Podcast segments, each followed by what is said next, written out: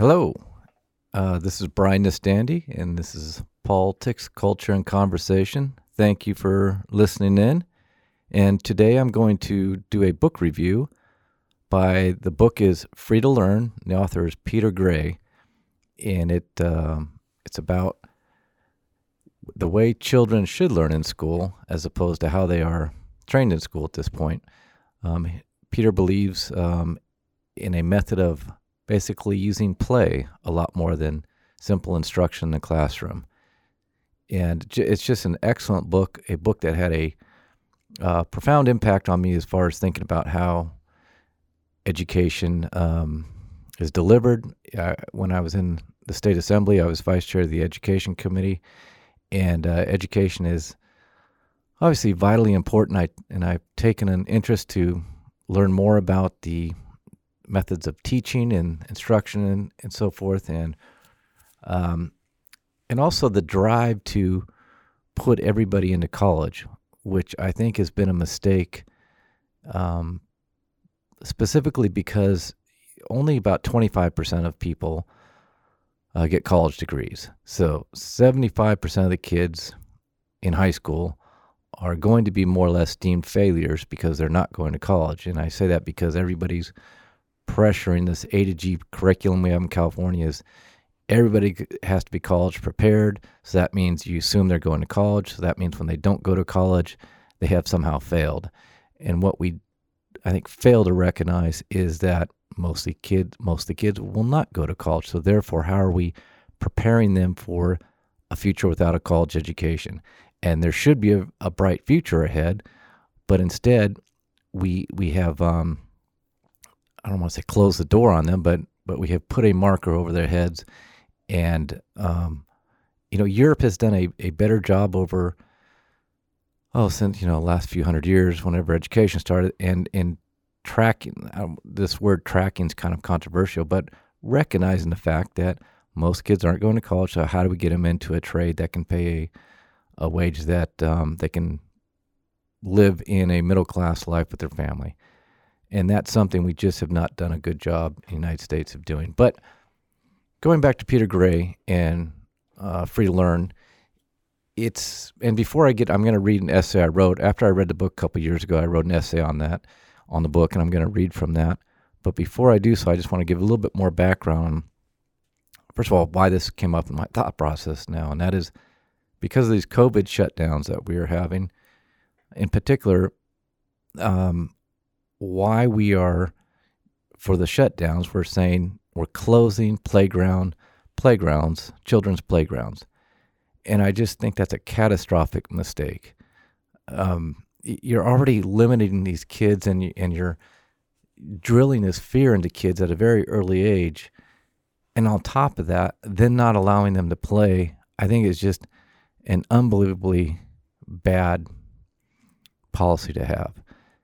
And that got me thinking more about Peter Gray and how playing is um, linked, I want to say 100% linked, linked to education in the sense of how a child learns. But once again, before I get into that, um, I, I, was thinking, going back again to a book, um, came out, I think, a year or two ago by Jonathan Haidt and Greg Lukianoff uh, called Coddling of the American Mind.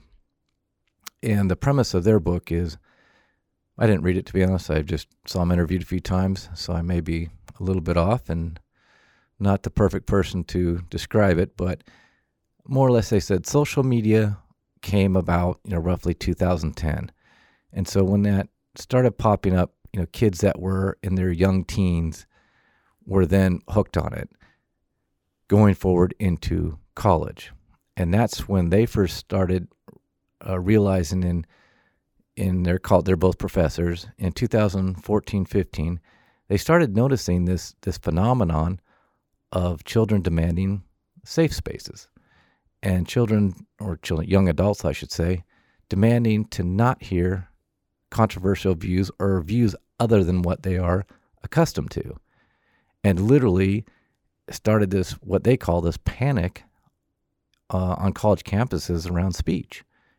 And that has only only been more animated in recent years. But so as they link that back to the rise of social media, which which I think makes sense because they're more or less saying you have a um, insecurity issue. First of all, every teenager's insecure, but then you put in the social feedback element to it where okay, I put something on, you know, back then Facebook or whatever it might be now it's Instagram and all these things, but you're looking for likes and you're looking for affirmation, and we when you don't get it, that can be devastating, and even more devastating when you have a um, a kind of cyberbullying that takes place over oh what a stupid comment or what a idiot that person is and so forth. And it's really just uh, been detrimental to the minds of these kids.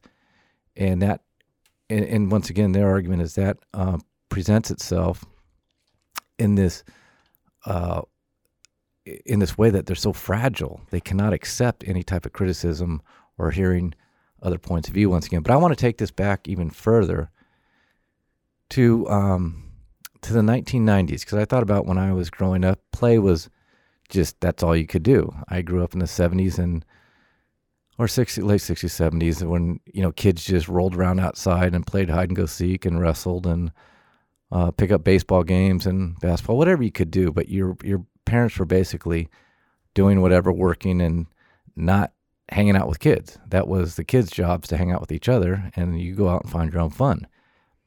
So that has definitely changed. And what I'm connecting to is is reading in New York. New York has, and I'm going to connect this to the colleges actually. New York has these preschools that are astronomical in cost. For instance, the Horace Mann Preschool in New York City has a tuition of $48,000 a year for a three year old. $48,000 a year. That's insane.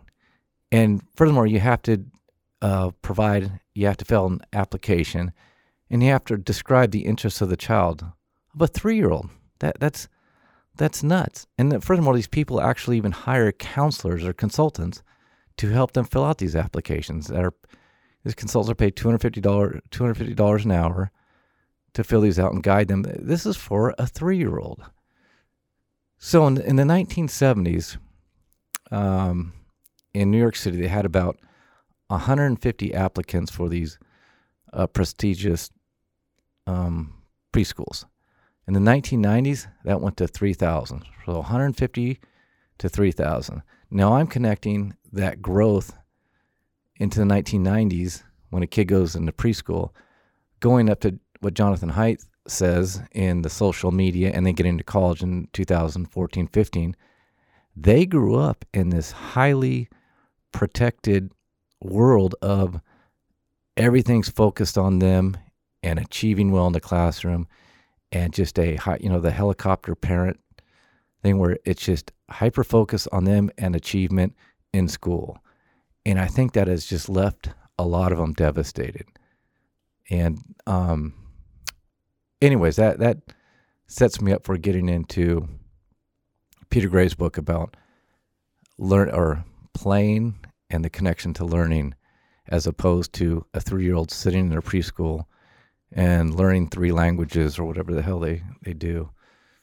So I'm now going to uh, read from the essay I wrote called Rethinking Education. And I might stop and interject a little bit, but I'll hopefully break it up well. All right, here we go. The first public schoolhouses opened in the American colonies in the midnight in the mid 1600s, and schools today look remarkably similar to those seen on the Little House on the Prairie. School commences in the morning, and students attend exactly timed periods of various instruction courses, and the subjects and teaching methods, along with rote memorization, have varied little from the original schoolhouse. Why has there not been more change? Peter Gray, in his book Free, Free to Learn, states the schools that we have seen around us are not products of science and logic, they are products of history. Gray sets forth a compelling transformation of learning by going back in time. He documents learning the learning methods of the hunter-gatherer period, when children learned through playing. He then describes the evolution towards the strict instructional method to fit in the industrial era's needs for conformity, where, where education became synonymous with work. thereby completely stifling young minds. Gray pulls a quote from Albert Einstein's autobiography describing Einstein's thoughts on forced education. It is nothing short of a miracle that modern learning methods have not completely strangled the curiosity of children. It is a grave mistake to think that the enjoyment of seeing and searching can be promoted by the means of coercion and duty. Gray also references primate learning patterns found in nature. The higher up the evol- evolutionary primate chain, the more learning is achieved by playing and for longer periods of time. Our closest cousin, the chimpanzee, spends many years playing with siblings and learning before the parents turn them loose into the wild. Play also prepares children to deal with the worst. In his book, Children and Play in the Holocaust, George Eisen describes children playing in the Nazi ghettos and concentration camps. As Gray points out, if it were a luxury, it would not have happened in the camps. With games such as Tickling a Corpse and Gas Chamber, something more than play is occurring. Playing is not just passing idle time, but also bringing the deadliest realities into a fictional play into a fictional space where they're more easily comprehended and dealt with. Now I'm stopping here for a second to go back to the issue of the Coddling of the mind by Jonathan Haidt and uh, Mr. Look, uh, what's it, uh, Greg, talking about how the um, sensitivity of kids and and I'm going to read some stats that were compiled from the Minnesota personality multi I'm sorry the Minnesota multifaceted personality inventory survey given to college students since 1938 and high school students since 1951. And these are a little dated, so they're even uh, worse today. But, anyways, eh, so in 1948, 9% kids responded yes to the statement, Life is a strain for me much of the time. In 1989, the yes response was 35%. For the statement, I'm afraid of losing my mind, 4% said yes. In 1948, 23% said yes. According to the American College for Health Associations, suicide rates for children and young adults ages 15 to 24 have tripled in the last 50 years.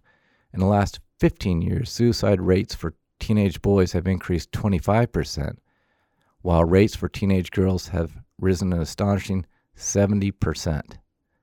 That I, I think there's a connection there.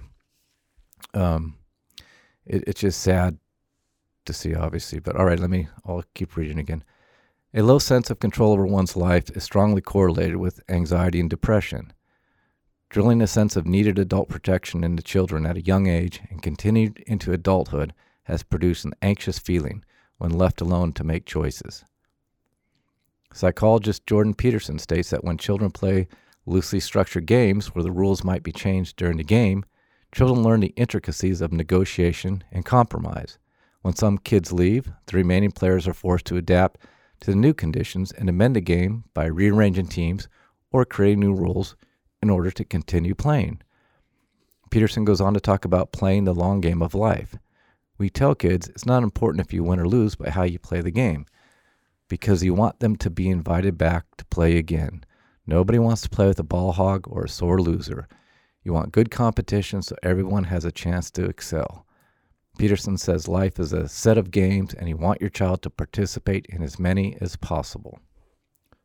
We certainly know this, the necessity of learning the basics of math, science, and history, but we also know the future will, will require lifelong learning, and that is best accomplished when the children develop a desire to learn. Probably the most watched YouTube video about education features Ken Robinson talking about creativity and education. In the video and in many of his books, Robinson give example, gives examples of schools suppressing a child's creativity. Furthermore, he lays out the case that most jobs today will not exist in 20 years. And in his extensive research and conversations with businesses, creativity is cited as the number one desired competency business, businesses look for in employees. Albert Einstein and Ken Robinson agree schools systematically stomp out the natural creativity impulses in a child. Actually, I want to give an example here I didn't write down, but in his uh, video, Ken Robinson's video, he talks about I think it's a kindergarten class where the teacher's saying, okay, it's time to draw now. Draw a picture of whatever you'd like. So then she's walking up and down the aisles and she comes upon um, Susie and she looks over Susie's desk and says, Susie, what are you drawing? And she says, I'm drawing a picture of God. And the teacher says, Well, nobody knows what God looks like. Looks like. And she says, They will in a minute. That just highlights the open mindedness of children, the, the unlimited potential for creativity that we then systematically, as I talk about, cut out as they have to start their rote memorization of whatever subjects. All right, back to reading. Peter Gray advocates for the unstructured learning to allow kids to discover their own desire to learn with minimal interference from adults. He makes a compelling case with his son, who was doing very poor, poorly academically at age 13. Peter tried everything to help and eventually enrolled his son at Sudbury Valley, where kids are not directed to learn specific subjects, but rather are allowed to play and explore topics and activities that interest them. Older students are encouraged to teach the younger ones, which, as Gray witnesses, is a natural desire by both groups. There are no set time or classes, and children learn according to their own interest and schedule. Peterson end up ex- ended up excelling at Sudbury Valley. Gray and, Do- Gray and Dr. David Chanoff, who also is taught at Tufts and Harvard, performed a longitudinal study that, that followed students at Sudbury for 15 years. They know the subject's success at college graduation at over 50%, which is obviously much higher than most, call, uh, most high schools. This is accomplished without any high school transcripts or ratings. Sudbury kids graduate by presenting a thesis on why they are prepared to graduate. The oral part of the exam may take two hours. The elected student body and elected parent representatives comprise a panel of judges. Just as important, the students who do not continue on to college had successful lives and various trades and many own businesses. And just to put a finer point on that. When these kids are graduating, they literally don't have grades. They stand before this group of parents and students and explain to them why they should graduate in high school. And there may be back and forth with questions about different subjects, but they have to stand there and present themselves as worthy of graduation.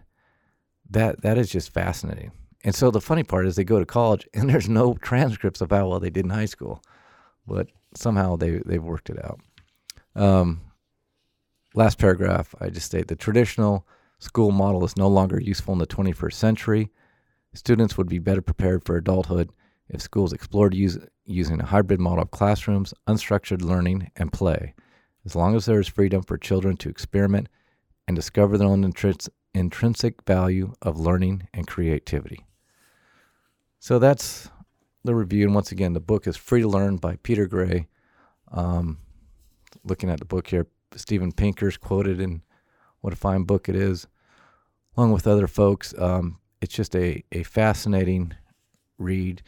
And once again, it, to me, it just makes complete sense about the value of play and how really that's how children learn the skills that they need to be successful. And we have systematically cut that out of our um, of our children's lives. I think it's a huge mistake. And going back to the COVID restrictions, it's insane not to have places for children to play every single day whenever they need it.